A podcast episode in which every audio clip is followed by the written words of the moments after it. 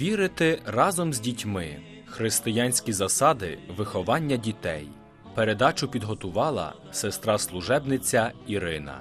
Світло від світла, Бога від Бога. Коли Господь Бог дає батькам дітей, то вимагає від них активної співдії та правильної науки про його закони. Атеїсти завжди твердять, що не можна примушувати дітей до віри чи релігії, бо це, мовляв, насильство над їхнім сумлінням. Однак тут не йдеться про примушування дітей прийняти Божі правди, але про те, щоб навчити їх Божого закону та необхідних морально-етичних правд, а це робиться для їхнього власного добра. Ось візьмімо для прикладу правила вуличного руху. Всі знають, на зелене світло можна переходити вулицю, а на червоне треба почекати. І ніхто не каже, що вчити дітей правил вуличного руху це насильство над їхньою совістю. Кожен батько чи мати зобов'язані навчити правил вуличного руху і то вже з бо коли знехтують цими правилами чи навчать чогось протилежного, то тим самим можуть наразити свою дитину на каліцтво, а то й на смерть. Так само і з моральним життям людини. Перед батьками лежить святий обов'язок не тільки знати, але й передавати своїм дітям Божий закон. Та навіть і найкраще повчання не принесе великих успіхів, якщо не буде підтверджене прикладом самих батьків. Як може батько, запалюючи цигарку, заборонити синові курити?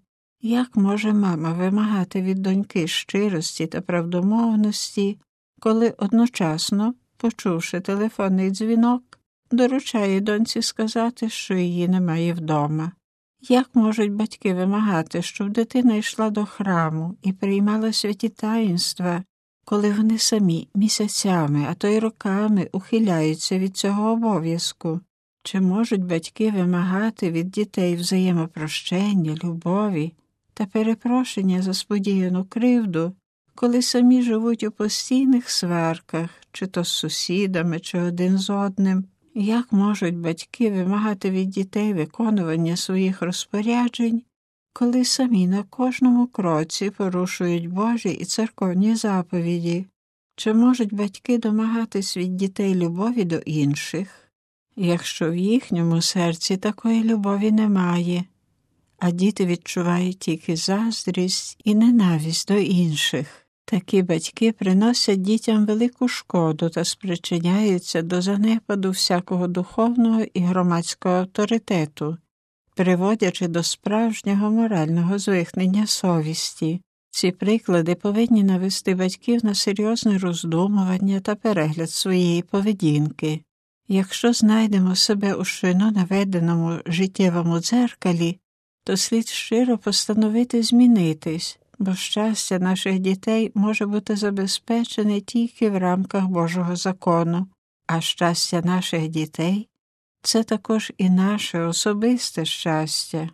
Як сказав святий папа Іван Павло II, сім'я повинна бути першою школою всіх людських і християнських чеснот, школою справжньої любові і солідарності, яка ж велика відповідальність батьків. Сім'я це спільнота любові.